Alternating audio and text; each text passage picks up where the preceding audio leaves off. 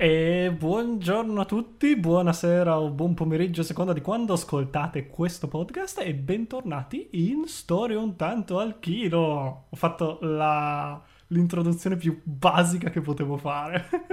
Super basic. Esatto. Ma questo è l'unico podcast in cui che cosa succede secondo te? In cui l'introduzione è basic ma i contenuti sono up with the stars.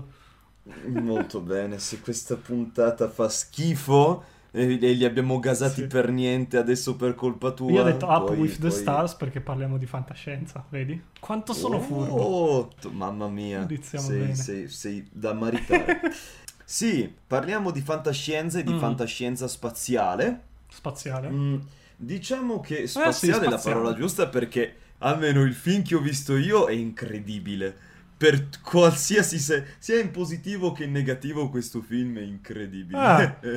Non il racconto che ho letto che il libro a tuo parere ho capito che non è un granché e mi stupisce questa cosa. Beh, allora, prima di tutto me l'avevano capito dal titolo, ma stiamo parlando di...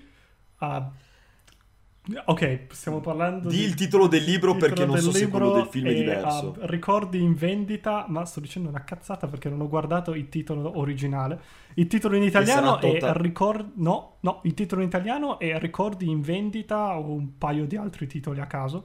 Il titolo originale è Will Remember It For You Wholesale. Ok. Esatto. Ok, molto bene. Allora, mi stupisce abbastanza che almeno il titolo in inglese di libro e film non siano la stessa cosa. Anche perché siamo passati da Ricordi in vendita in italiano a, hai detto qual è il titolo originale? Will Remember It For You Wholesale. All'inglese che è Total Recall, in italiano Atto di Forza. Nice. Atto di Forza è proprio un titolo che uno si aspetta da un film fantascientifico d'azione degli anni 80-90 come titolo, considerando che c'è Arnold Schwarzenegger come protagonista principale. C'è da dire che noi abbiamo detto questo è un racconto breve di Philip K. Dick, nonché un film degli anni 90 dove c'è Schwarzenegger. Questo lo mettiamo questo lo trattiamo di quando abbiamo voglia di qualcosa di leggero e cazzone. Non sto dicendo che questo film è una roba da Kubrick, però mi aspettavo più roba cazzona che invece non c'è. C'è un film abbastanza quadrato, comunque è un bel film che funziona, ve lo posso dire già da subito. E tra l'altro io vi parlo appunto di quello del film degli anni 90, non del remake del 2014-15 che sarà stato, perché era a noleggio con un prezzo aggiuntivo sulle piattaforme, quindi ho detto no grazie. Non hai usato l'internet degli influencer? No, stavolta ho detto niente internet degli influencer, piuttosto mi concentro molto di più sull'atto di forza original, che è quello che tutti secondo me conoscono e amano rispetto al remake del 2000. Tutti conoscono e amano, ma possiamo anche dire che l'atto di forza originale è leggere tutto il libro di K. Dick in cui era contenuto il racconto di cui stiamo parlando. Quello è un bel atto di forza. Perché a quanto pare non... Vabbè, del libro parliamo alla fine, perché ho molte di cose da cui parlare del libro, però lo teniamo alla fine, direi. Va bene. Allora, quindi andiamo subito nella trama perché io sono impaziente. Il racconto è molto molto corto e decisamente non è qualcosa che vedrei rappresentato da Schwarzenegger. Cioè, ha delle parti di azione, come vedremo, ma poche parti. Schwarzenegger, sai, lui ha sto faccione inespressivo, quindi tipo metà del racconto è nella testa del protagonista, quindi voglio proprio vedere cosa hanno adattato. Allora, il protagonista, che si chiama Kyle MacLean o qualcosa del genere. Cosa? Come si chiama il protagonista? Kyle MacLean. Ok, va bene. La cosa, il romanzo inizia, il racconto inizia con lui, abbiamo una scena familiare, K. Dick piacciono le scene familiari, in cui c'è lui che litiga con la moglie. Lui dice che vuole andare su Marte. Lui è questo tipo impiegato a stipendio fisso che appunto come sogno vuole andare su Marte. Il problema è che su Marte vanno solo i burocrati, gli agenti segreti e tipo gli alti funzionari, qualcosa del genere. Okay. E lui ha questo sogno di andare su Marte e vedere i crateri con dentro la vegetazione, a quanto pare. Ah. Però non potrebbe mai permetterselo e la moglie è una stronza, gli dice di smettere di pensare a Marte, di togliersi i sogni dalla testa e andare a lavoro, suppongo, qualcosa del genere. Sì, sì, una roba così. Che magnifico. Porta il pane a casa. KD che è magnifico scrivere donne, ce ne sono due, una è questa, magnifico. Quindi che cosa decide di fare il nostro protagonista? Decide di rivolgersi a un'azienda che si chiama Record, che praticamente si occupa di impiantare ricordi costruiti nella mente della persona. Cioè io voglio andare su Marte, non ho i soldi per andare su Marte, vado in questa azienda, loro mi impiantano i ricordi e in più tipo mi danno i biglietti del volo, i certificati delle vaccinazioni, mi spediscono dei souvenir che io mi sono spedito da solo quando ero su Marte e dicono appunto che il ricordo che hai è anche meglio di un ricordo vero, perché i ricordi veri, sai, dopo un po' tipo te li dimentichi, falliscono, invece quelli te li impiantano proprio bene e ma sì, ma giustamente anche per fare turismo loro lo dicono nella pubblicità. Voilà. Perché dover incazzarti con la compagnia aerea e rischi di perdere il bagaglio e ti fai male le cose? No, ti spari, ti fai impiantare un ricordo, la vacanza te la sei fatta. A poster. Infatti, magnifico. Che poi io non ho capito, questo non lo spiega nel racconto, cosa pensava di fare lui, cosa pensava lui di dire alla moglie. Cioè lui un giorno parte, esce di casa, va a farsi impiantare il ricordo di essere andato su Marte, torna a casa lo stesso pomeriggio e dice alla moglie, ah, sono tornato dalla mia settimana su Marte. E la moglie a quel punto gli dirà, ma che cazzo dici? E quello non ne parla del racconto. Lui parte e va a farsi impiantare il ricordo. Ah, questa è la premessa del libro. Adesso sono curioso, la premessa del film è la stessa? Allora, una roba voglio dire, questo film a te piacerebbe un botto. Oh. Piacerebbe un botto perché appena inizia, io non ti dico neanche la prima scena, io ti parlo dei titoli di testa. Respiri gli anni 90 subito. Oh. Il font dei titoli, la musica in sottofondo, proprio ti senti esattamente come l'immaginario che abbiamo noi quando ci andiamo a cercare le playlist synthwave su YouTube o ci immaginiamo come potevano, o guardiamo i film su come ci ricordiamo noi gli anni 90 e 80. Questo è veramente come ci ricordiamo noi anni 90 e 80, solo che è veramente uscito dagli anni 90 e 80, non è, sai, un remake alla Stranger Things o robe del genere. Quindi è ambientato negli anni 90? E no, e questa è un'altra roba. Il film è degli anni 90, quindi per essere stato girato, prodotto, pre-prodotto soprattutto e post-prodotto, vuol dire che secondo me avranno iniziato nell'86-87, sì. Perché ovviamente abbiamo ancora cose come un grandissimo utilizzo di miniature, animatronics, ed è uno dei motivi per cui consiglio di vedere questo film, ovvero che abbiamo degli effetti pratici, non tanto CGI molta poca, sì. Abbiamo degli effetti pratici che sono proprio belli, mentre invece il film è ambientato in un tempo imprecisato, nel senso che non dice mai l'anno in cui siamo. Possiamo ipotizzare che è come probabilmente negli anni 80-90 si vedevano il 2050 e il 2060, sì, anche nel libro. Quindi appunto colonie su altri pianeti, tecnologia altamente sviluppata, però altamente sviluppata come se la immaginavano negli anni 80, quindi non arrivano all'idea che il taxi sia magari un'auto di Google che si guida da sola. Ah, no. Nel taxi ci sta il mezzo busto, diciamo, di un androide, sì, molto brutto, che tipo Siri tu gli dici dove vuoi andare e lui ti porta in questa macchinina molto simpatica. Ok, e il film inizia con il protagonista, che non si chiama più o meno come hai detto tu, si chiama Douglas Quaid. Ah, beh. Che è diventato molto simile. Quig. Esatto, diciamo che tra l'altro lo chiamano per cognome per quasi tutto il tempo, tranne qualche simpaticone che gli fa "Hey Doug", ma non se lo cagano più di tanto. Quindi Quaid all'inizio sogna di essere su Marte direttamente, lui sogna già di essere su Marte e sogna di essere su Marte con una tipa. Nel sogno lui tipo incialampica e si spacca il casco. Minchia. E sta già iniziando a soffocare, perché ovviamente su Marte non c'è atmosfera, e poi si risveglia e capiamo che è un sogno e si risveglia accanto a sua moglie. Ora, lui non litiga mai con la moglie, perché anche qui c'è la questione di Quaid che sogna di andare su Marte, quindi vorrebbe andare su Marte, anche se ufficialmente non c'è mai stato. Mm. Dico ufficialmente perché poi ci arriviamo. E la moglie non è che appunto si scazza perché dice «Oh, l'ennesima volta che mi parli di Marte», ma è sempre lì che dice «Ma no, ma dai, ma vieni qui, adesso trombiamo così, così non ci pensi più», sul serio, eh. E poi gli dice «Ma perché non ce ne andiamo a fare una crociera sullo spazio piuttosto? Oppure andiamo su Saturno, che Marte fa schifo, è arida, non è il massimo».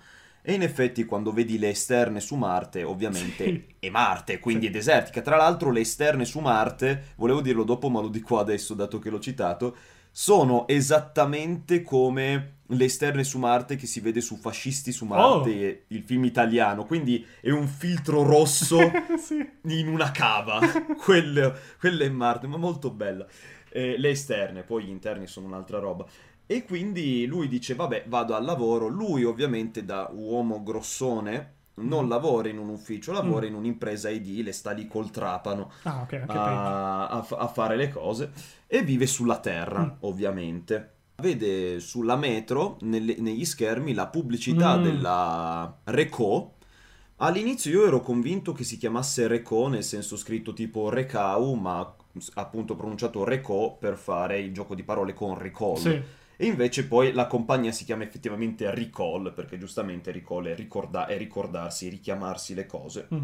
Lui prima ne parla con qualche suo collega amico che gli dice no guarda, io ho sentito di gente che ci è andata e si è dovuta far lobotomizzare perché le cose sono andate storte, quindi non ci andare. Cioè rischia che ti fottono il cervello con questa roba, non ci andare. Lui per curiosità però ci va lo stesso. Ok. Due cose.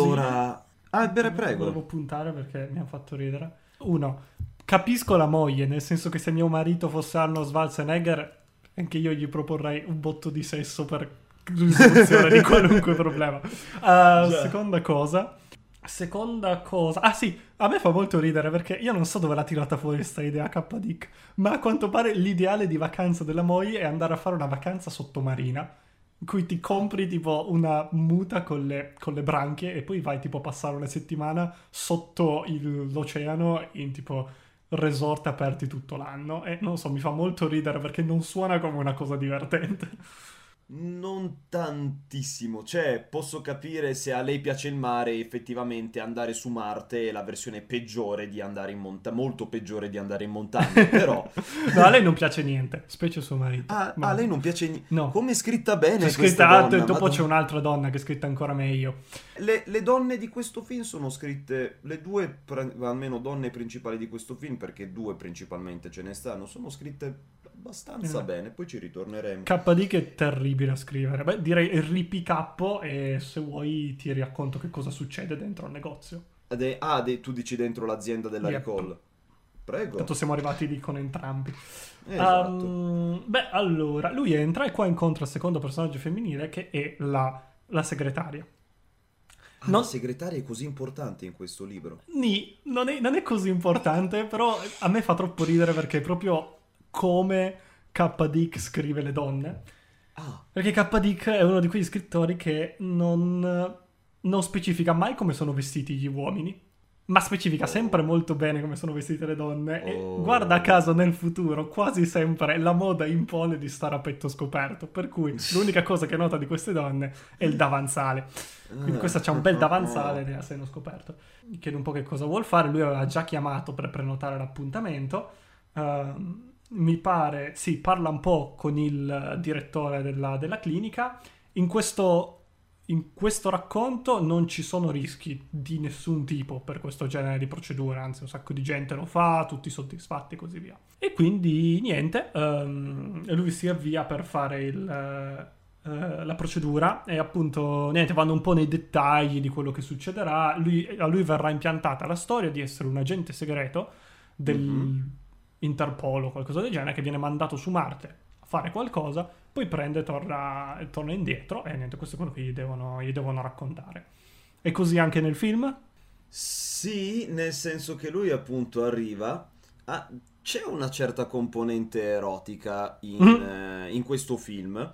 La segretaria è una delle uniche che non è svestita in realtà. Okay. E tra l'altro quando entra Quaid, giustamente essendo Schwarzenegger la segretaria lo spolpa con lo sguardo praticamente. Poi sì, anche lui va dal tizio che gestisce, diciamo, la vendita dei ricordi, che è proprio tipo come tu ti immagini l'imprenditore degli anni 90. Cioè, se tu ti guardi i film degli anni 90 di tizi che vendono le azioni a Wall Street, hanno quel tipo di linguaggio, quel tipo di vestiario. Sì.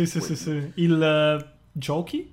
Il broker? Yuppie tipo. Lo Yuppie. Lo Yuppie. American Psycho, Vampire's Kiss. Vampire's Kiss, mamma mia. Esatto, quella roba lì. Va da questo Yuppie che appunto... all'inizio anche lo Yuppie gli fa: ma senti, perché proprio Marte? Guarda, ti offriamo delle belle robe su Saturno, eccetera. E lui fa: no, io voglio andare su Marte. Ah, come vuoi. Allora gli comincia a sciorinare tutto quello che succederà, ovvero che lui avrà i ricordi di una vacanza di 2 settimane. E niente, che ci sono poi vari optional. Lui, senza neanche sentirli, dice: no, a me degli optional non me ne frega niente, grazie. Però lo Yuppie, che ha lo spirito imprenditoriale, con un marketing molto aggressivo, gli fa: senti, tu fidati di noi, avviamo questo nuovo programma che si chiama Esplorazione dell'Ego, col quale invece di essere te, visto che tu sei tu tutti i giorni, puoi prenderti una vacanza dall'essere te e noi ti impiantiamo un nuovo ricordo, una nuova roba. Puoi essere quello che vuoi, puoi essere un grande sportivo, puoi essere una figura politica importante, puoi essere un agente segreto. Appena sente agente segreto dice: ah, quello è il mio, subito, lo voglio, tantissimo. Okay. Ma che cosa comporta? E lui dice, testuali parole quasi, lo Yuppie gli fa: guarda, il programma agente segreto è: sconfiggi una banda di cattivi, ti fai una tipa bella e torni a casa contento. E fa: oh, ok. Che mi sto riguardando i James Bond ed è esattamente così. Esattamente, sì, fino a quelli di Daniel Craig quantomeno è esattamente così. Ed è appunto il programma Agente Segreto, non a caso. E allora lui dice: va bene, facciamo questa cosa. E lo portano a questo punto nella sala dove gli devono fare l'innesto della memoria. Lo preparano come ultima cosa, anzi, anche qui... una cosa che ho notato del film, che magari è una cazzatina, però io me ne sono accorto, prima di, diciamo, dargli il sedativo per poi cominciare a fargli questa procedura, gli chiedono di che orientamento sessuale lui sia per dargli il tipo o la tipa dei suoi sogni per questo innesto qua specifico. Ok, curioso. Molto carino, sì, anche perché mi fa soprattutto piacere, almeno, che le figure scienziate di questo film non abbiano presupposto l'eteronormatività. Quindi magari forse anche il regista o chi ha scritto il film non presupponeva l'eteronormatività nel futuro. Poi appunto è un dettaglio, poi tutte le coppie di sto film sono etero, tutti i love interest sono etero e va bene, però è una cosa notabile. E lui, con questa simulazione in 3D un po' X, vede ipoteticamente la ragazza che lui vorrebbe, che è la stessa del suo sogno. Okay. E niente, poi appunto lo addormentano per cominciare la procedura. Se non che, per qualche strano motivo, mentre si addormenta, si risveglia di botto ed è diventato aggressivissimo. Okay. E comincia a sbracciarsi. Lui era legato, no? Quindi comincia a sbracciarsi, a strangolare persone, a cose. Quindi lo devono bombardare di sedativo fino a che non si riaddormenta. E si chiedono tutti cosa c'è che va, cosa c'è che non va. E qualcuno teorizza: ok, probabilmente, esattamente come ci è successo in passato, Quaid soffre, per via del nostro trattamento, di una cosa chiamata embolia schizoide, per la quale il cervello confonde i ricordi, quindi va in para, con la differenza che apparentemente, a quanto dice almeno la scienziata che sta lì, la dottoressa, non avevano ancora fatto a tempo a innestargli il ricordo, quindi c'è qualcos'altro che non va. Di conseguenza loro dicono: boh, ce ne laviamo le mani, noi gli rimandiamo sulla carta di credito tutto quello che ha speso, gli cancelliamo i ricordi di essere venuto qui alla Rekall, lo sficchiamo in un taxi, lo facciamo andare via, e se qualcuno chiede, noi questo qui non l'abbiamo mai visto. E qui finisce l'avventura alla Rekall.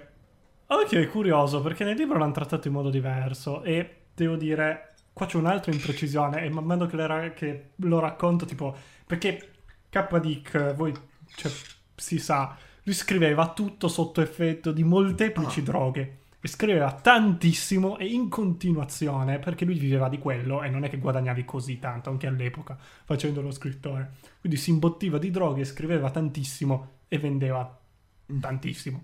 C'è un'altra imprecisione, ma ci arriviamo dopo. Praticamente io qua passo già al primo grande colpo di scena, che immagino invece nel film arriverà tra un attimo. Cioè appunto...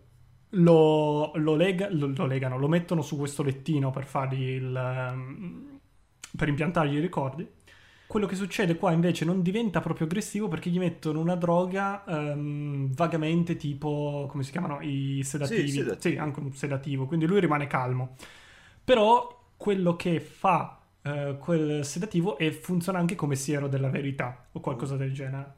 E lui inizia a raccontare agli scienziati che sono lì con lui che lui c'è già stato su Marte ed è stato un agente segreto su Marte. Lui sa che c'è già stato e gli chiede agli scienziati come loro hanno fatto a scoprirlo o farlo confessare, qualcosa del genere. Gli scienziati vanno nel panico perché non possono impiantargli un altro ricordo, non possono impiantargli un ricordo che ha già, in un certo senso. Non vogliono, inizia anche lì a mostrare segni di irrequietezza e insomma il capo degli scienziati non vuole rischiare di fare casino, quindi dice ok, va bene, sapete cosa, riaddormentiamolo, lo mettiamo su un taxi, lo rimandiamo a casa con una busta con metà dei soldi che ci ha passato. Ma infatti, Dio, non ha nessun senso. E poi si dimenticherà di essere qua. Dio, non ho capito che cosa... K. Dick, che cosa stai dicendo? Gli danno letteralmente una busta con su scritto il nome dell'azienda e le buste intestate, con metà dei soldi che ha messo, e lo mettono su un taxi che lo manda a casa. Ma è una cosa idiota, nel senso che lui comunque... Lui comunque potrebbe rintracciarli, anche perché io immagino che... Io non so quando K. Dick ha scritto questa roba, ma... Immagino che ci fosse un minimo, immaginate una sorta di tracciamento bancario simili, no? Tutto in contanti. Sì, tutto in contanti, che qua non sono soldi ma sono crediti postali, perché il futuro, e negli anni 80 il futuro faceva figurine credito invece di soldi. Anche nel film dicono crediti, infatti. Sì, non ho mai capito perché dovrebbero dire crediti. Però no, perché la carta di credito l'hanno tirata fuori dopo, quindi in realtà lì andava ancora tutto a segni e contanti. Comunque, lo rimettono sul taxi, pick up, vado un po' avanti, lui va su questo taxi, incontra il robotassista, che mi dispiace perché sono sicuro di aver letto un altro racconto di K. Dick in cui c'è sempre il robotassista ed è uno dei personaggi più simpatici perché è molto passivo-aggressivo. Però purtroppo qua non lo è, qua è molto servizievole e quindi tipo dopo un po'... Niente, agisce, cioè parla in modo un po' strano. Poi vabbè, il nostro protagonista, il povero Quake, mentre sta tornando a casa, Quail, non Quake, sta tornando a casa sul taxi, sta pensando al suo viaggio su Marte, e lì che dice tipo, non vale proprio la pena di andare su Marte, devi passare tutto il tempo a chiederti se la tua tuta funziona, non avrei dovuto andare su Marte, sono contento di essere a casa. Controlliamo i vermi che ho nascosto in una scatola e ho fatto passare tipo nascosti alla frontiera, cosa che fa piuttosto ridere. Okay. E quindi apre prende la tasca e quello che si trova in tasca, invece che i vermi che aveva messo, è la busta appunto con il nome dell'azienda e la metà dei soldi che gli servivano. Al che giustamente dice tipo no, i ricordi che sto pensando non sono dei veri ricordi impiantati, non capisco che cosa succede nella mia testa, hanno fatto un pessimo lavoro perché so che quei ricordi sono finti, torno indietro e gli richiedo tutti i soldi, che è la cosa giusta da fare, ma la cosa più sensata di fare al principio. E se loro manomettono i ricordi, cazzo, come succede nel film, cancellagli i ricordi che lui è stato alla Rekall, gli dai i soldi e basta. Ma infatti vabbè, quindi lui se ne torna indietro, questi ricordi fasulli, e appunto inizia a litigare con il proprietario per dirgli tipo no, non mi hai fatto bene i ricordi, io so che questi non sono i miei veri ricordi, ci avete fatto un pessimo lavoro. Lui dice tipo no, guarda, dimentica tutto, meglio, e dice avete fatto un pessimo lavoro, scriverò una lettera di reclami all'ufficio competente, qualcosa del genere. E niente, quindi questo è come procede la cosa. Nel film c'è qualcosa del genere? Cioè, cosa succede? Allora lui torna a casa, che giustamente gli hanno cancellato i ricordi di essere stata la Rekall, e quindi inizialmente quando lui rivede il suo collega con cui aveva parlato quella mattina di andare alla Rekall, quello che gliel'aveva sconsigliato, e il collega gli fa alla fine sei stata alla Rekall, e lui dice no, in realtà no e gli dice scusa, adesso devo andare. Solo che arrivano tre tizi, tre energumeni non grandi quanto Schwarz, ma abbastanza, che lo prendono. Il suo collega tira fuori una pistola e si fa fondamentalmente seguire un vicolo, e dice guarda che cosa mi hai costretto a fare, adesso ti devo ammazzare perché sicuramente hai detto qualcosa che non dovevi. E c'è Quaid che fa no, io non so, hai preso la persona sbagliata, io non so di che cosa stai parlando.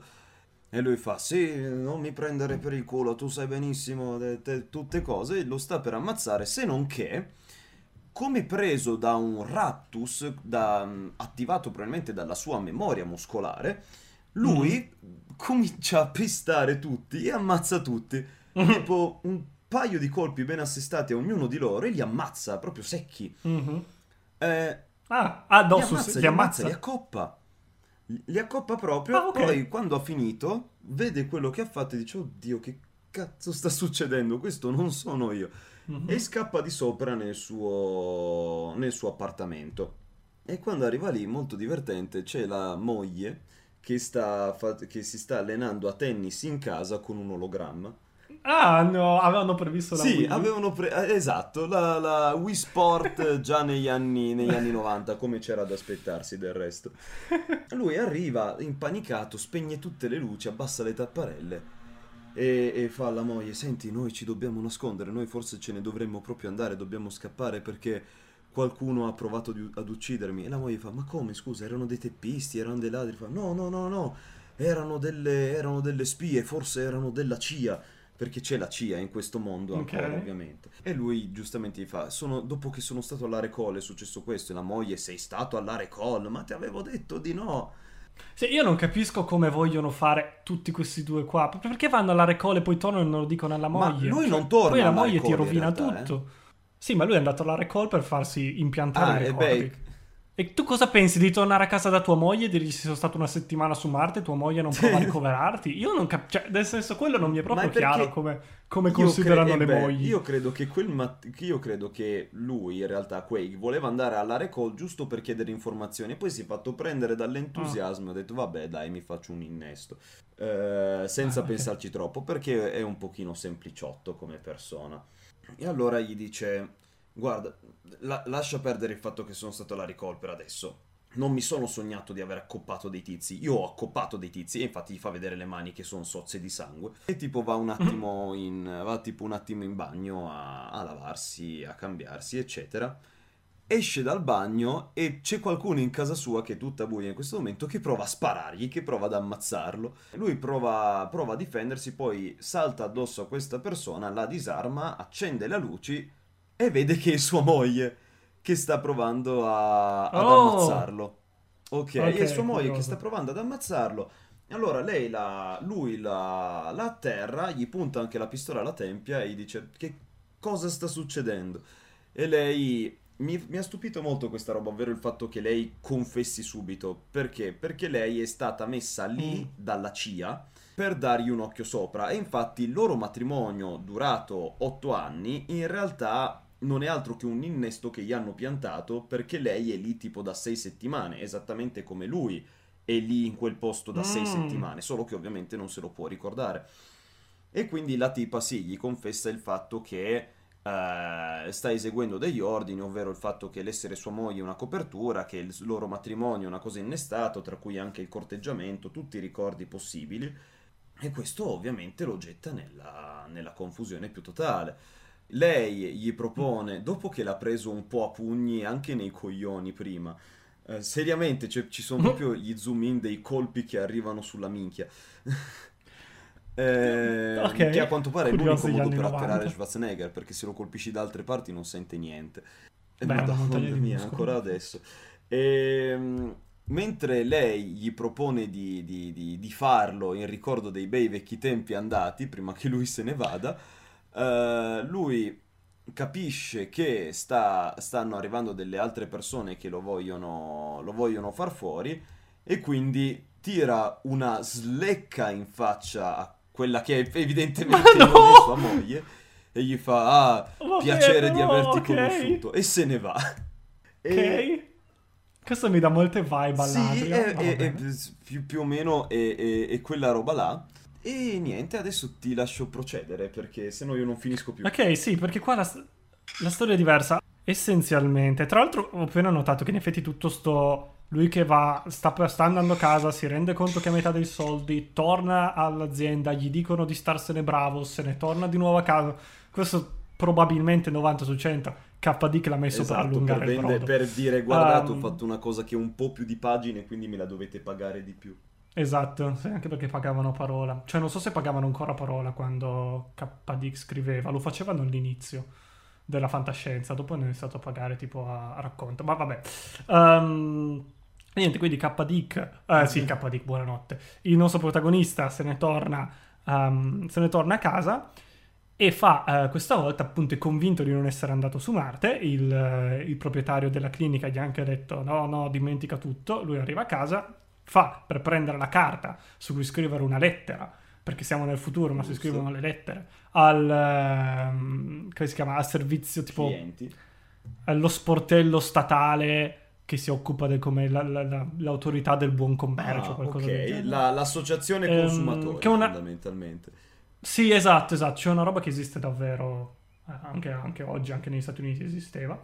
E quindi prende e fa per prendere la carta, e cosa trova nel cassetto se non una scatolina di vermi marziani morti con tanto di protozoi che aveva preso per nutrirli. Il cassetto non l'apriva da quanto? No, a parte quello, ma ci può stare, sai, cioè magari in un cassetto della scrivania poco utilizzato che lui volontariamente non apre perché ha rimosso il ricordo, qualcosa del genere. Un po' forzato, ma ok. Cioè, punterei anche al fatto che tu non puoi raccogliere dei protozoi. Beh, sì. Cioè, ad un certo punto dice che sono degli esseri unicellulari e tu non puoi raccogliere un essere unicellulare, dice che è andato nei crateri magari a raccoglierli. Magari sono in vitro e si è dimenticato di dirlo. No, ha detto che è andato in un cratera a raccoglierli tipo da terra cioè poi dice pure un essere unicellulare sotto, probabilmente, cioè non è così, gli esseri unicellulari sono piccoli, a differenza di Schwarzenegger. Il protagonista del libro ha le mani piccolissime e quindi ci riesce senza problemi, può essere, sì. Oppure K.D. che era sotto molte droghe quando ha parlato di questi esseri unicellulari. Comunque, per tagliare corto, tira fuori questo, dice, a quel punto entra la moglie, gli chiede cosa stai facendo, e lui dice tipo forse sono stato su Marte, non lo so, e la moglie gli dice basta con questi sogni, e lui dice no, mi stanno tornando i ricordi, ero un agente segreto su Marte, tu sei qua anche tu per valutare i miei ricordi, per farmi credere di non essere stato su Marte. E la moglie dice sei pazzo, o decidi se sei stato su Marte o meno, oppure io ti lascio, ma devi deciderti. E lui dice tipo non lo so, dimmelo tu se sono stato su Marte. E lei dice tipo no, questo è un addio, ti lascio, spero che tu tornerai meglio, ciaone, fare valigie, se ne va. Molto bene. E lui è tipo poteva semplicemente dirmi sì o no, che Dio mio, io non capisco come funzionano i nostri personaggi. No, infatti, già questa è una roba, ma wow, è strano che non c'è il plot twistone che la moglie sia della CIA. No, da qua fino alla fine non si sa se la moglie sa o non sa, cioè non si sa se la moglie è stata messa lì dall'Interpol o meno, cioè l'Interpol, adesso non mi ricordo come si chiama l'agenzia.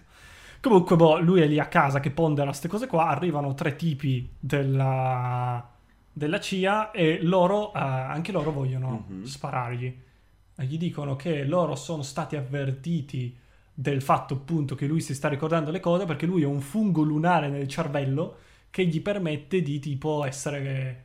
diciamo tipo controllato da lontano, cioè non controllato, però gli possono leggere la mente da remoto attraverso questo fungo lunare che ha impiantato nel cervello. E poi c'è la frase più figa del racconto. Ad un certo punto lo fermo, quando sono lì che gli punta la pistola, gli dicono: perciò devo avvertirla che tutto ciò che pensa può essere usato contro di lei. La qualcosa mi ha fatto molto ridere. Wow. E vabbè, ovviamente lui essendo un agente segreto da James Bond, li picchia tutti e scappa. E questo è come si gioca la cosa, sì, che simile a come, cioè a livello di come scappa è simile a come nel film. La differenza è che lui nel cervello non ha un fungo lunare, ha una sorta di congegno che gli hanno impiantato, facendoglielo passare dal naso a quanto pare, con il quale lo possono semplicemente rintracciare. C'è l'elemento telepatia in questo romanzo, ma in questo film, ma ci passiamo dopo. In questo momento no, loro hanno solo un congegno che gli permettono di geolocalizzarlo, un po' come se avesse la posizione perennemente attiva su di lui, ok? Quindi loro hanno capito che lui si sta ricordando perché gliel'ha detto il collega, che no, è perché lui sia quel collega lì che la sua finta moglie sono tutti e due della CIA, quindi sì, si sono accorti. E poi soprattutto nel momento in cui Cohaagen è andato in bagno, la finta moglie ha mandato un messaggio a un altro della CIA che guida delle operazioni che sono inerenti al suo controllo. E tra l'altro la sua finta moglie e questo agente sono effettivamente sposati invece tra loro due. E quindi lo chiama e gli dice: guarda, le cose stanno andando molto male, vieni qua. E quindi lui arriva con questa sua squadra di uomini. Lui inizialmente scappa in metro, poi questo è un po' una forzatura, nel senso che lui entra a caso in una camera di tipo un motel, che però nessuno gli aveva detto, cioè non è che ha trovato una lettera in giro o roba del genere, e riceve una telefonata. Tra l'altro qui tutti hanno telefoni fissi ma con lo schermo accanto che ti permette di fare una videochiamata con chi stai parlando. Questo è abbastanza figo, classico. Molto classico e molto figo. C'è questo tizio che proprio da classico film di spionaggio, dove in mezzo c'è anche l'aver cancellato le memorie, ti dice: guarda, io non ti posso dire chi sono, dobbiamo fare in fretta, adesso io ti lascio questa valigia qui davanti, vai in un luogo sicuro, aprila e dentro troverai le istruzioni su cosa fare dopo. Lui allora prende questa valigia dalla strada con una signora anziana che in realtà se la voleva tenere per sé, tipo la voleva rubare. La cito giusto perché è l'unica vecchietta in un film che ho mai sentito dire vaffanculo strozzo. È come se la perché questa vecchietta è come se fosse la Fletcher, no? Quindi tu essere mandato a fanculo dalla Fletcher quando sei Schwarzenegger è un po' strano. Tra l'altro lui, per evitare che lo rintraccino, ha tipo seguito le istruzioni dell'uomo con cui ha fatto una chiamata e si è avvolto un asciugamano bagnato in testa come un turbante.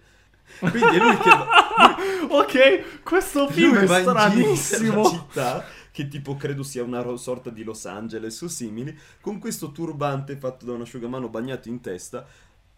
Va di nuovo da questo robot assista, dato che non gli può specificare una destinazione perché sta semplicemente scappando. Tipo trancia il robot assista via e comincia a guidare lui. Scappa via fortissimo. Ok. Appena arriva, il robot assista e il taxi vanno a fuoco ed esplodono, perché in questo film c'è un'esplosione ogni momento. E lui in questa valigia trova degli oggetti che gli servono, tra cui anche un orologino che fa degli ologrammi, e questo poi è importante per dopo. E c'è anche questo enorme computer che non è altro che un enorme schermo dove lui vede se stesso dal passato, ma no, nel senso che è una registrazione di lui, solo che è lui che gli dice: tu non sei te, tu sei me, nel senso la tua identità di adesso è falsa, è un innesto, tu non ti chiami Quag, tu ti chiami Hauser, tipo un nome del genere, tu sei un agente segreto che lavorava su Marte, hai scoperto un gigantesco complotto su Marte. Ma le cose, se tu adesso mi stai guardando e hai un asciugamano bagnato in testa, vuol dire che le cose sono andate storte. Quindi adesso devi seguire le mie istruzioni. Letteralmente gli dice porta le chiappe su Marte, perché questo è un film d'azione degli anni 90, quindi dice porta le chiappe su Marte. Ok, io prevedo che il racconto prenda una piega completamente diversa da quello che sto parlando. Adesso taglio, basta sapere che lui si toglie questo beeper che ha nella testa con un arnese che si ficca nel naso apposta per cacciarlo via. Dentro la borsa ha dei soldi e ha tipo anche un travestimento da donna per passare alla frontiera. Arnold Schwarzenegger lo travesti da donna. È una donna di 2 metri gigante. E lui praticamente appunto con i soldi, con anche determinati biglietti da visita, carte che ha lì dentro, prende il volo e va su Marte fisicamente. Ok. Beh, io continuo a raccontare il racconto. Interessante. Ah, niente, praticamente il buon Quega a questo punto è per strada con questi tre che si è lasciato alle spalle, e lì per strada pensa cosa fare, pensa che quello che lui pensa loro lo sanno, e niente, mentre lì per strada appunto sente una voce che inizia a parlargli, ed è la voce del tipo dell'Interpol che gli dice: guarda, noi sappiamo chi sei, possiamo seguirti, sappiamo tutti i tuoi pensieri, hai già perso, ci dispiace, semplicemente dai, vai a costituiciti. E le dice tipo: no, non voglio costituirmi, non potete almeno impiantarmi qualche altro ricordo, se proprio non potete cancellarmi questa storia di Marte, mettetemi qualcosa al posto. Al che loro gli dicono: bah, senti, va bene, torna indietro, pensiamo un attimo di impiantarti qualcosa di forte, qualcosa che sia effettivamente un tuo desiderio, cioè ti realizziamo praticamente uno dei tuoi desideri più profondi, ti facciamo parlare con questo psicologo che appunto capirà il tuo desiderio più forte, te lo impianteremo e potrai tornare a vivere la tua finta vita da impiegato, però appunto non avrai più, appunto, non sarai più seguito, cioè continuerai ad essere seguito da non lo saprai, essenzialmente potrai tornare alla tua vita di prima. E lui dice: ok, va bene. E loro gli dicono: guarda, se non troviamo niente però ti ammazziamo. E lui dice: vabbè, tanto mi ammazzereste comunque, almeno facciamo il tentativo di trovare qualcosa, essenzialmente quello che si dicono. E niente, così continua la storia. A questo punto c'è il secondo twist. Io però sono curioso di sapere invece nel film. Allora, cosa qui è una roba un po' strana. Cioè, a che punto siamo del film? Il film dura 1 ora e 50. E questo, fammi indovinare. Questo sono tipo i primi 40-50 minuti? 50 forse dir tanto. Questi sono i primi 40, siamo a metà film. Sì, ma anche meno. Ok, dove va?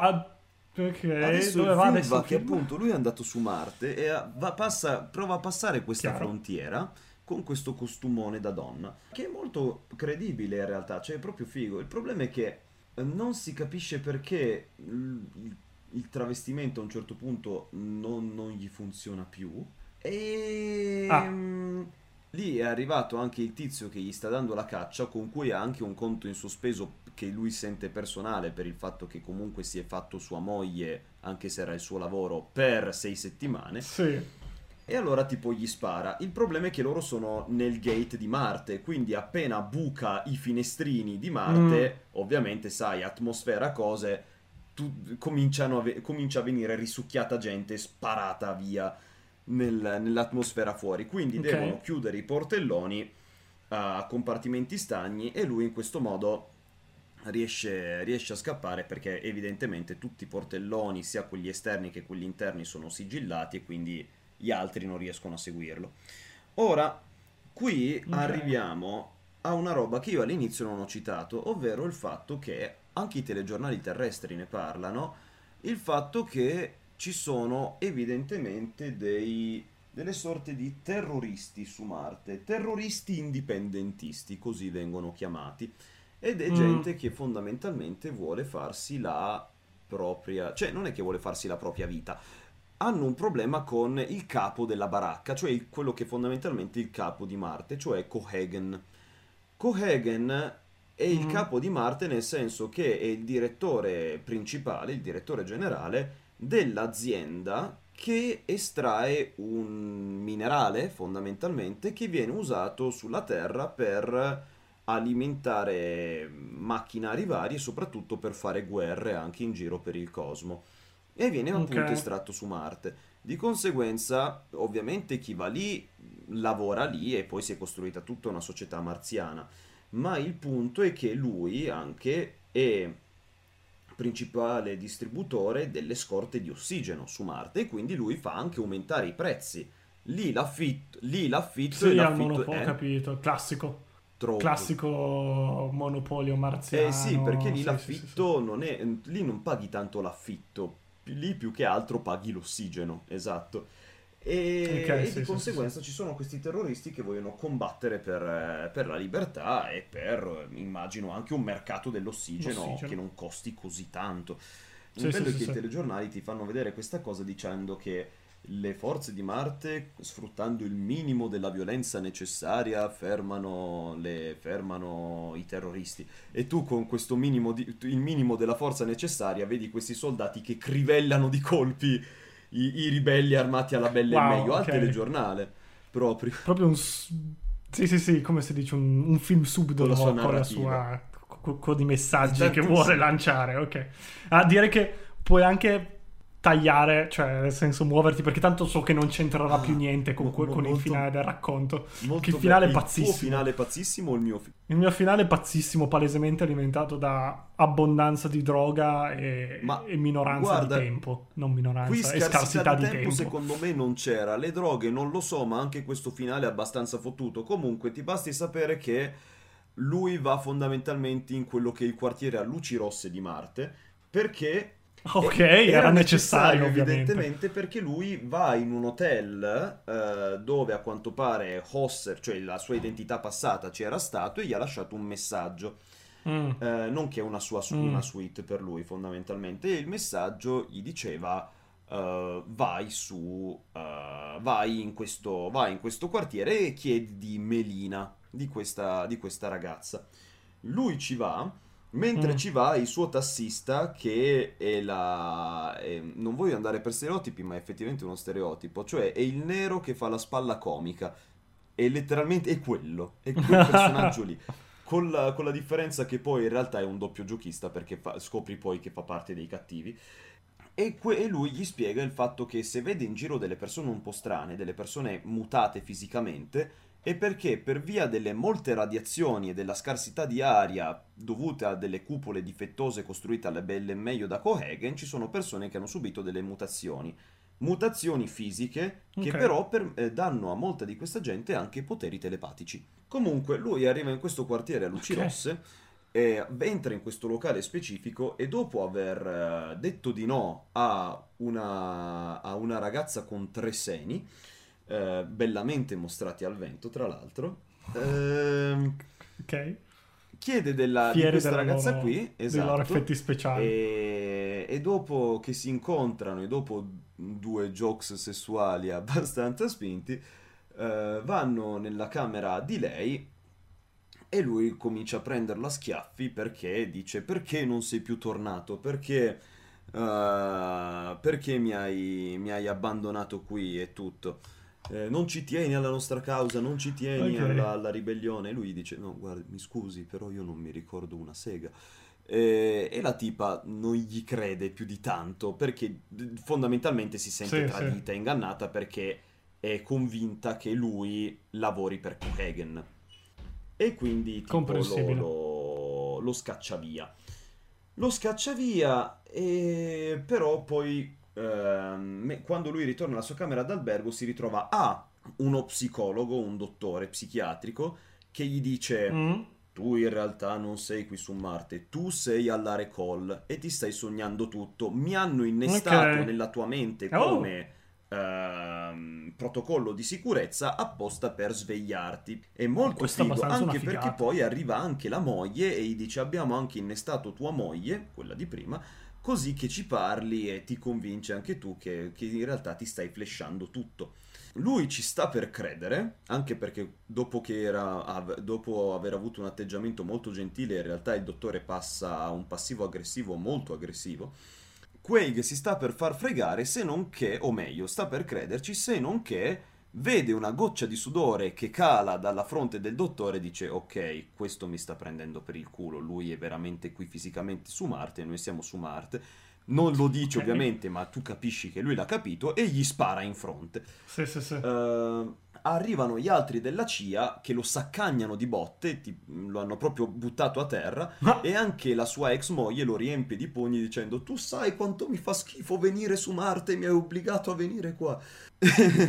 Vabbè, no, è il tuo lavoro, lo portano via, se non che la ragazza che ha incontrato prima nel locale è arrivata, sì, in braccio al mitra, fa fuori tutti tranne la tipa. Wow, 3 seni e una mitraglia. Esattamente. Cosa vuoi di più?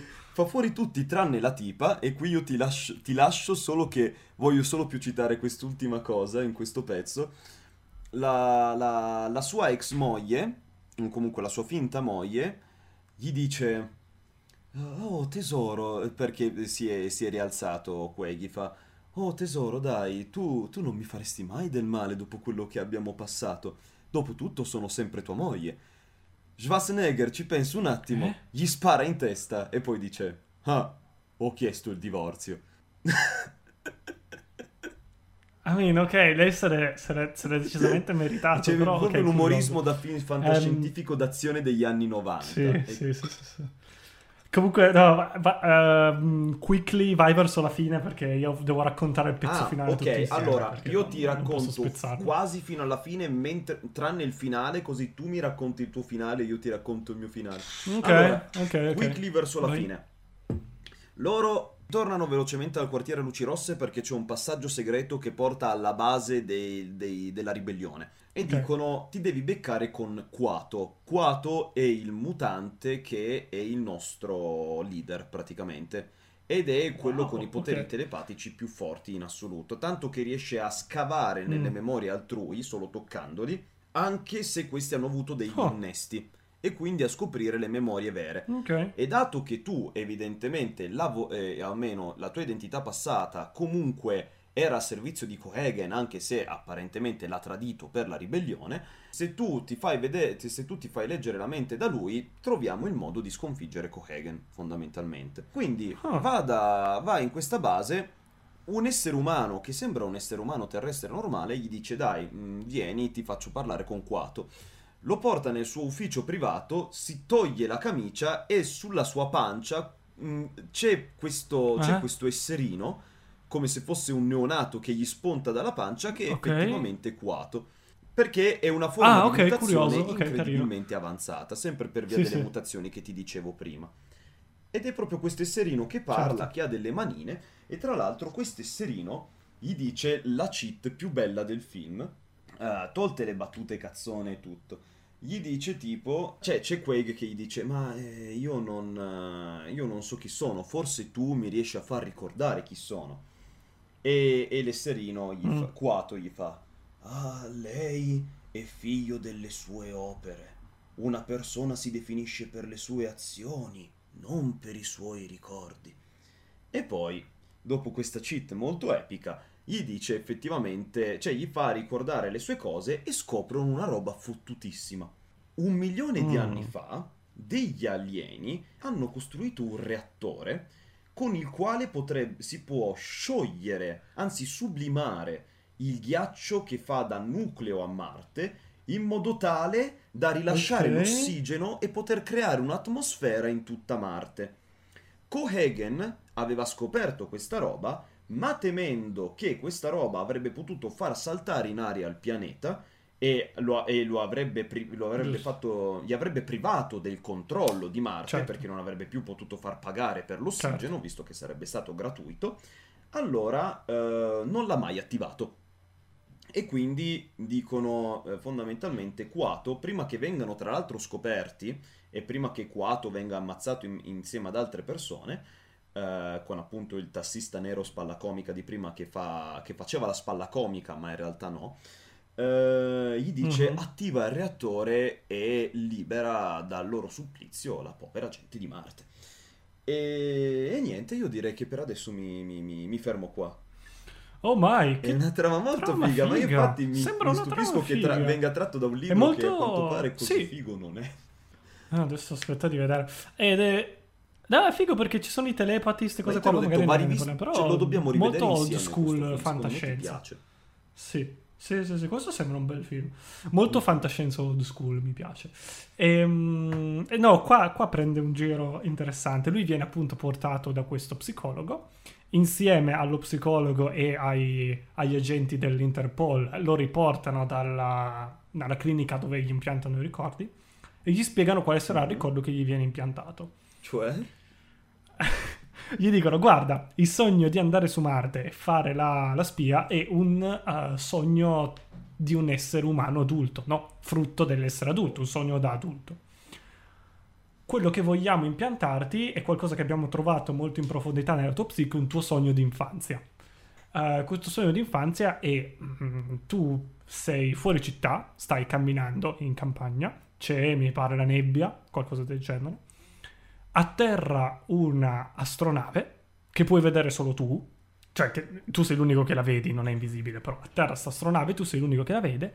Da questa astronave escono degli alieni e questi alieni vogliono conquistare la Terra.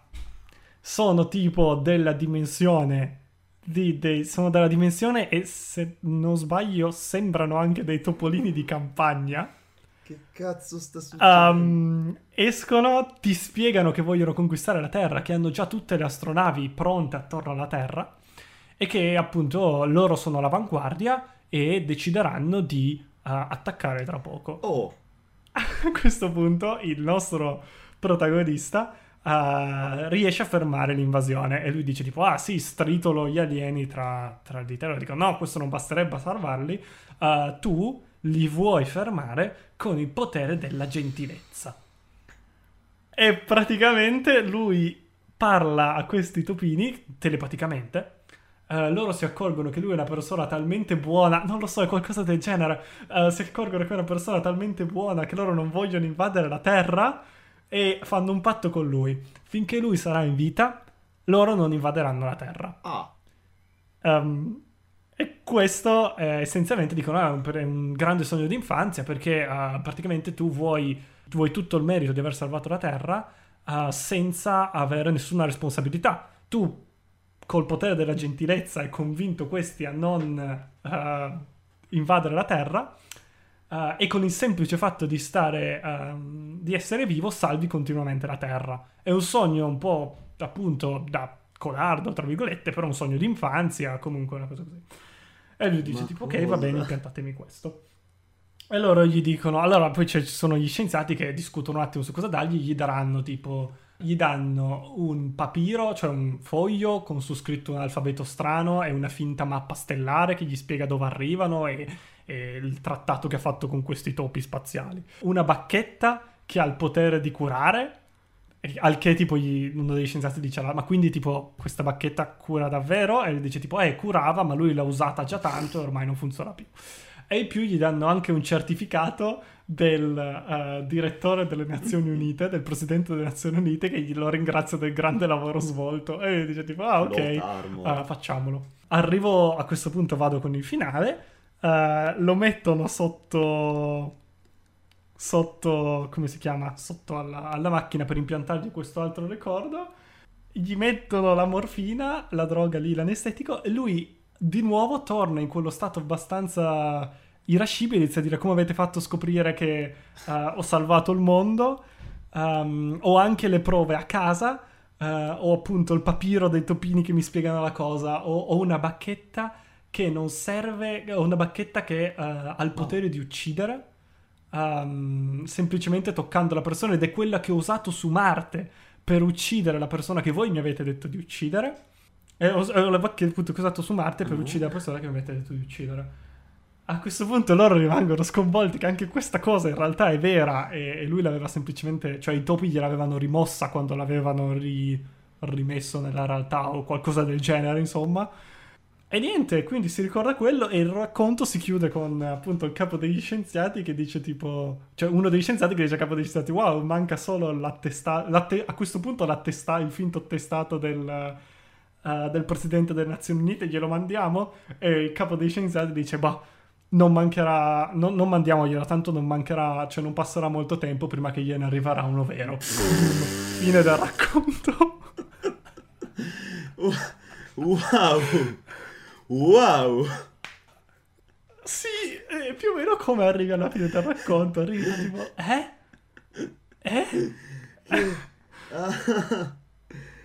ma stai scherzando? Cioè, te l'ho detto, poco tempo e molta droga per arrivare a concepire un finale di questo genere, tra l'altro, cioè, wow. Sì, un doppio twist che però, vabbè, poi tengo le mie opinioni sul libro verso la fine, però un doppio twist un po' cheap, nel senso che ha praticamente usato 2 volte lo stesso trucco per un racconto che alla fine non è che sia tutto sto granché. Cioè, se togli il doppio twist il racconto non si regge in piedi.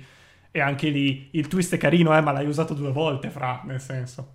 Poi con un finale abbastanza cartunesco. Cioè, che non ho capito se voleva essere apposta cartunesco, perché i topini spaziali... Beh, i topini spaziali ma ti giuro, non hai... Sì, ma Douglas Adams li ha usati in Guida Galattica per autostoppisti. Questo racconto ha un tono molto serio, nel senso... Non lo so, è un po'... Vabbè, è un racconto un po' cheap. È carino il trucchetto, ma usato 2 volte, lo svaluta un po'... Niente. Non è uno dei racconti migliori di K. Dick. Ma vabbè, è comunque carino, interessante, anche il doppio twist alla fine, dai. Ci sta. Come finisce il film a questo punto? Allora, arrivano dei topini spaziali anche qua. C'è già questo reattore super figo. Peccato. Ma prima di arrivare al reattore super figo, fondamentalmente loro hanno catturato Quaid e la sua compagna, del quale dannazione... Io ho davvero questi problemi. Sarà che molti dei prodotti che leggo o che vedo non citano abbastanza essendo vecchi non citano abbastanza le protagoniste femminili, ma io ho davvero questo problema di non ricordarmi i nomi e mi imbarazza molto questa cosa.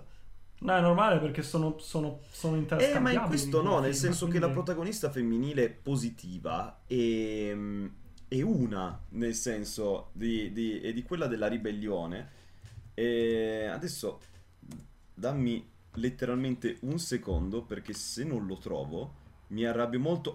Eccola, Melina. L'ho detto prima che si chiamava Melina, però ho avuto un attimo di vuoto. Okay. Allora, Melina, praticamente cosa fanno? Li catturano tutte e 2, appunto, e li portano da Cohaagen direttamente. Perché? Perché Cohaagen ha detto: io non ti voglio morto, ragazzo, perché se ti volevo morto tempo fa ti avrei ucciso, invece di fare tutta sta roba del cancellarti la memoria e tenerti sott'occhio. Perché? Perché in realtà tu, quando eri Hauser, non è che ti sei ribellato a me. Noi insieme abbiamo messo su questo piano, perché in realtà io e te siamo amici. Tu dovevi infilarti nella ribellione, fingere di essere stato catturato, e a quel punto ti cancellavamo la memoria, ma lasciavamo delle tracce in modo tale che il te futuro, Quaid, avrebbe fatto tutto il giro per recuperare ciò che aveva perso e di conseguenza condurci dai ribelli e poterli far fuori finalmente. Wow! E ok, figo. Testualmente citando, Quaid gli fa: sì, questa è una bella masturbazione mentale. Citando, ha detto masturbazione mentale. Letteralmente masturbazione mentale. Lo ripeterò ancora: masturbazione mentale. In italiano. In italiano. Ok. Sono davvero... Cioè, Sega. A quel punto, ma forse Sega non si usava mentale, nel senso, cioè, tanto... Ho questa idea qui. Sega in italiano non si usava. Sì, ma non dubito che dicessero masturbazione, cioè di sicuro non dicevano masturbazione. Vabbè. Comunque, praticamente non gli crede, e allora Cohaagen gli fa vedere un video che avevano registrato all'epoca di Hauser che fa al se stesso più o meno del futuro: mi dispiace di averti ingannato, però in realtà quello che ti ha appena detto Cohaagen è vero, abbiamo fatto tutto un giro di pippo e finalmente grazie mille che ci hai finalmente portato dei ribelli, non ti preoccupare, da adesso ti rinnestiamo un nuovo ricordo, ti cancelliamo queste memorie, ti rinnestiamo il vecchio te stesso, ovvero ti rinnestiamo me stesso lì dentro, in modo tale che tutto come prima e scialla, no? E tra l'altro dicono: a questo punto, piuttosto che uccidere Melina, modifichiamo anche i suoi ricordi. E qui c'è Cohaagen che fa: non ti preoccupare, tra poco da ribelle quale sei ti trasformeremo in una donna compiacente e per bene come dovresti essere. E la tipa giustamente gli sputa in un occhio. Quindi c'è questa punta, tra virgolette, di femminismo, che femminismo è proprio un parolone, però c'è questa punta di voler dire sì, questo è un film scritto da persone che hanno probabilmente vissuto la rivoluzione sessuale degli anni 70. E che boh, ci può stare, no? E infatti, qual è il concetto? Loro cominciano a reinnestarli e quindi li hanno tutti legati alle macchine mentre cercano di rinnestargli nuovi ricordi. Però Quaid è lì che rischia di perdere la sua memoria e poi dice: ma cazzo, io sono Schwarzenegger. E quindi tirando un po' in su i muscoli delle braccia distrugge la macchina, ammazza di nuovo tutti, libera Melina e dice: adesso andiamo al reattore. E vanno e cominciano ad andare al reattore. Arrivano fondamentalmente a questo reattore dove ad aspettarli ci sono delle forze armate guidate dal capo degli agenti di prima, che intanto, come raccontavo, ha purtroppo perso sua moglie o comunque la sua compagna perché Quaid l'ha uccisa e quindi ha un conto molto in sospeso. Se prima era incazzato perché se la faceva, adesso è proprio incazzato perché è morta, giustamente. Sparatorie. Questo main villain praticamente muore facendosi tranciare, cioè tranciandosi per sbaglio le braccia da un ascensore. Arriva nella sala dove si può attivare il reattore, solo che lì è arrivato anche Cohaagen e mentre Quaid è disarmato, lui ha una pistola e gli dice: stronzo di merda, io ti volevo tenere vivo perché lì dentro c'era una volta un mio carissimo amico e invece adesso mi costringe ad ammazzarti.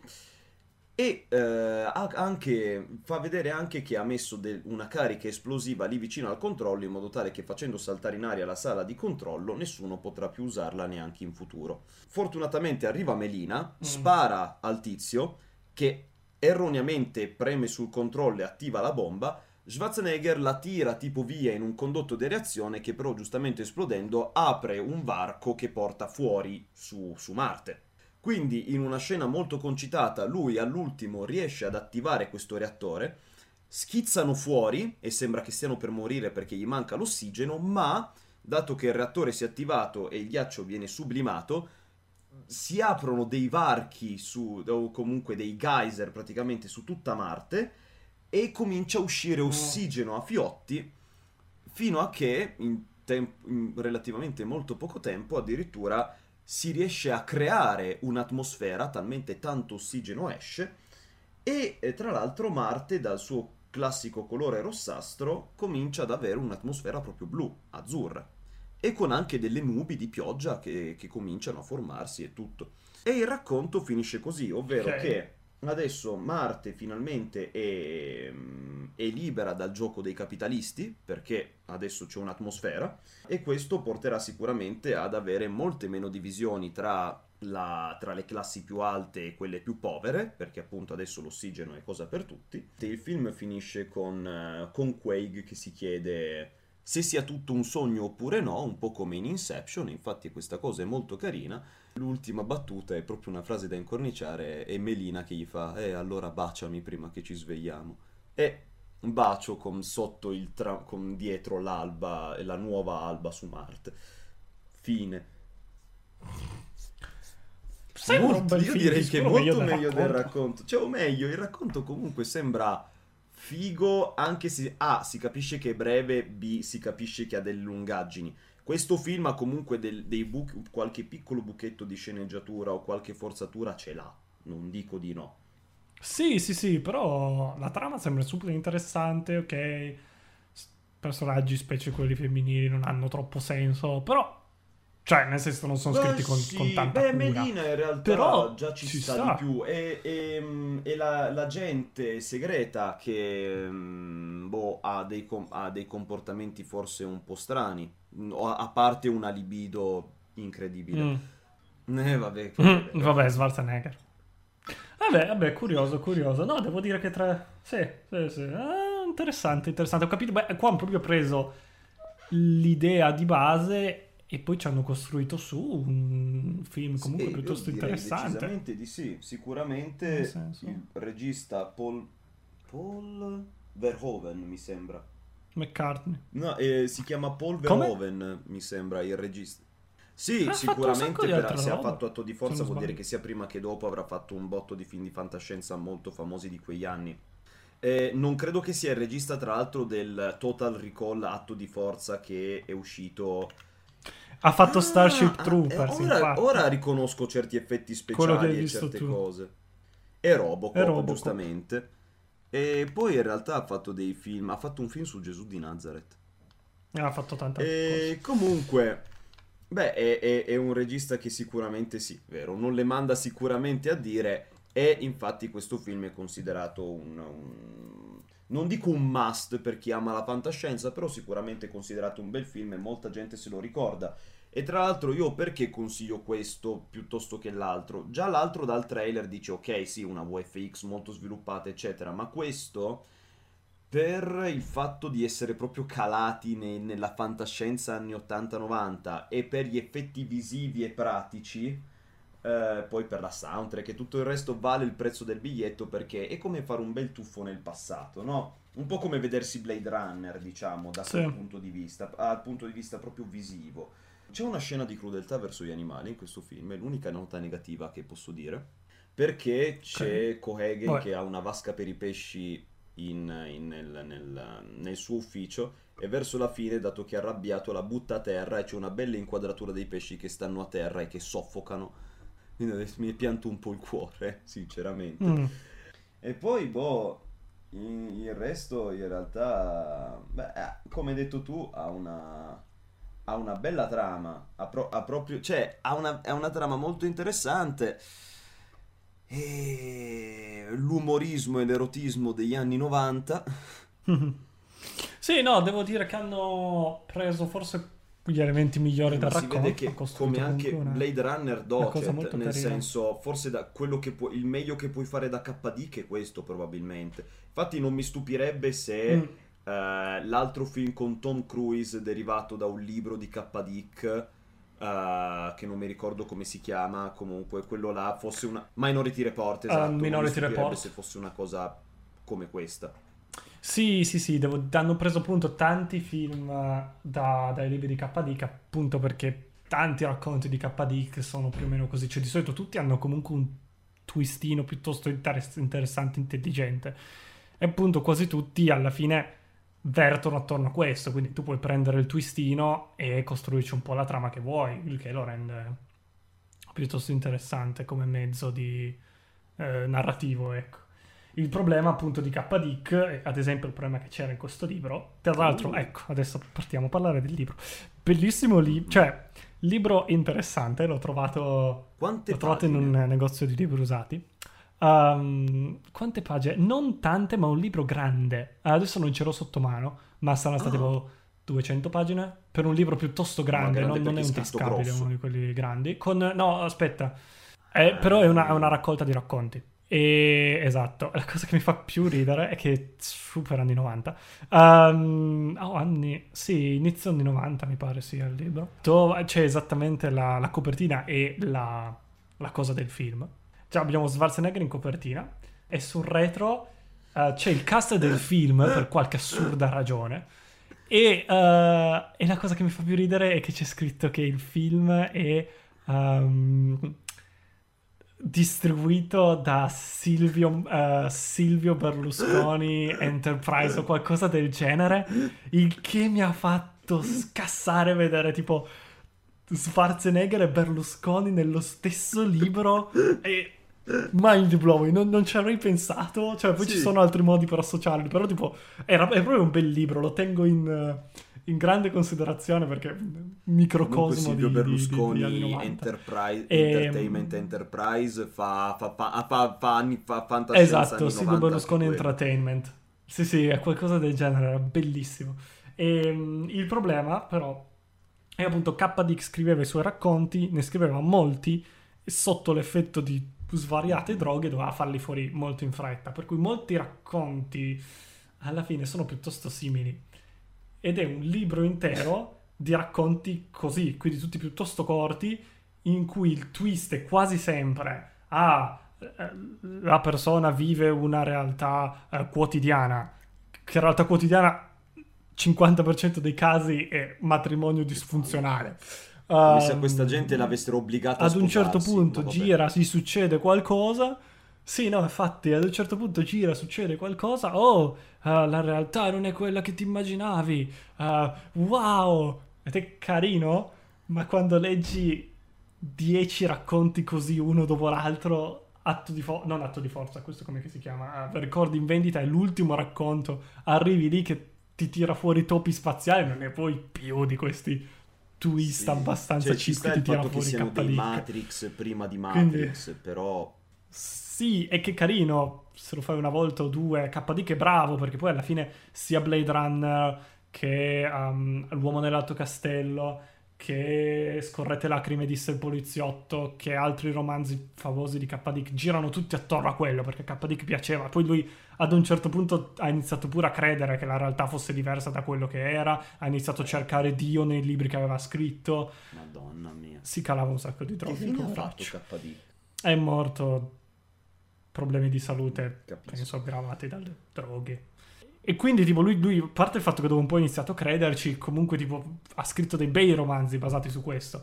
Il problema è che appunto atto di forza, se il nostro pubblico lo trova in un'ipotetica libreria, è carino se vuoi farti un'idea di quello che effettivamente scriveva Dick per mangiare, e se vuoi un insight sulla fantascienza anni 80, proprio quella della seconda epoca d'oro, mi pare che sia. È figo, ma appunto è da leggere anche un po' come un testo di, come si dice, quasi come un saggio per certi versi, perché dopo un po' l'appeal delle storie inizia a precipitare, perché prese singolarmente diresti carina, però poi quando le vedi tutte una di fila all'altra. La lezione che possiamo trarre da oggi è che le comfort zone possono rivelarsi letali, quindi dobbiamo fare molto attenzione non dobbiamo fare attenzione al fatto che potrebbe esserci una realtà nascosta, ma dobbiamo fare attenzione alla realtà che viviamo quotidianamente, perché potrebbe portarci a risultati poco piacevoli se continuata con ostinazione. Sì, io mi ero segnato un'altra frase che vorrei chiudere la mia recensione del racconto, perché è notevole.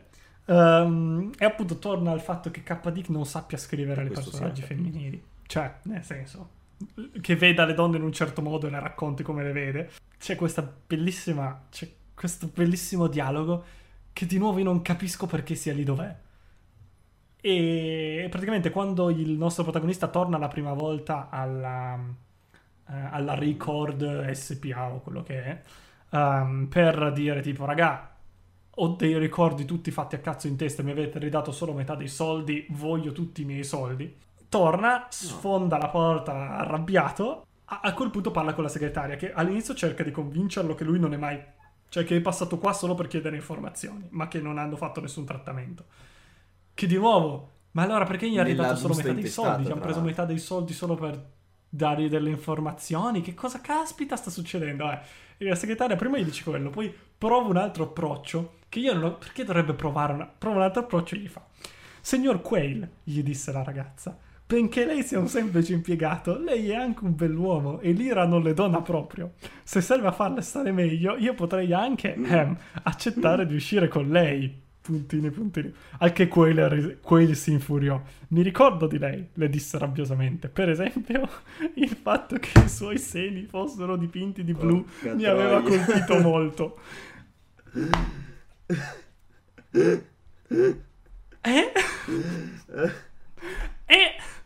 E poi non c'è nessun'altra descrizione della fisicità di nessun personaggio a parte di questa segretaria che i seni blu.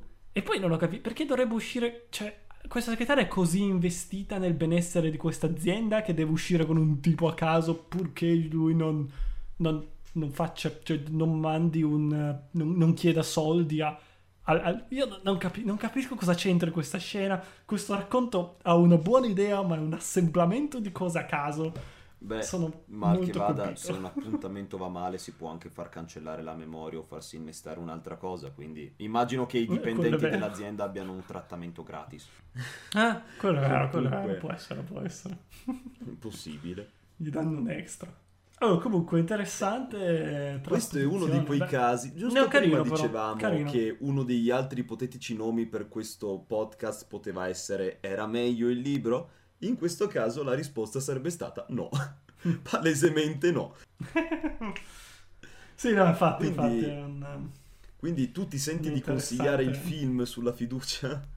Sì. Beh, appunto, il libro, se un appassionato di fantascienza vuole farsi un giro nella mente di K. Dick, può essere un'idea, però appunto è un interesse accademico. K. Dick, appunto, non sarà la prima volta che lo tratteremo, perché comunque magari prima o poi un Minority Report, no. Forse Blade Runner no, perché lui il film l'ha visto più volte, quindi sarebbe uno strappo alla regola un po' decisivo, ma magari per un'occasione speciale si potrà fare. O magari io porto il 2049 invece che quello degli anni 80.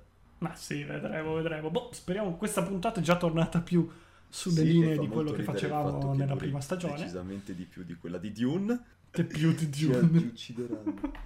E niente, direi che di aver detto tutto. Sì, niente, appunto, io come sia libro che film apparentemente sono un ottimo modo per farsi un bel tuffo nel passato per un motivo o quell'altro, quindi già solo per questi sono consigliati. Sì. E quindi, raga, speriamo che l'episodio vi sia piaciuto, che vi recupererete queste cose se non le avete mai lette o viste, o che vi verrà voglia di leggerlo o vederle. Appunto, io non posso mettere una buona parola per il film fatto negli anni nel 2014 o 15 che fosse, solo perché non l'ho visto. Dal trailer, mi sembra una cosa anche che ha delle gag abbastanza derivative o delle citazioni abbastanza pesanti al film degli anni 90, quindi a sto punto vedetevi quello degli anni 90 e basta, anche perché gli effetti speciali visivi, cioè quelli pratici, come il sangue, come i mutanti, tutto il make-up eccetera, le architetture, gli scenari sono proprio belli, quindi dai, interessante. E niente. Va bene, seguiteci su quello che c'è da seguire, tutti i soliti social, iscrivetevi al podcast, sapete già tutto. Ci vediamo nel prossimo episodio, in cui invece porteremo, se non sbaglio, sicuramente porteremo più impegnativo, senza dirlo, perché magari poi cambiamo idea, uno dei titoli drammatici, diciamo, comunque una delle cose che abbiano una vena drammatica che abbiamo in lista. Potremmo andare da Fitzgerald ad altre robe, per dire, quindi si vedrà. È un nome difficile, ma va bene così. Non lo è. Esatto. Va bene. Comunque scrittori americani. Ci sentiamo alla prossima.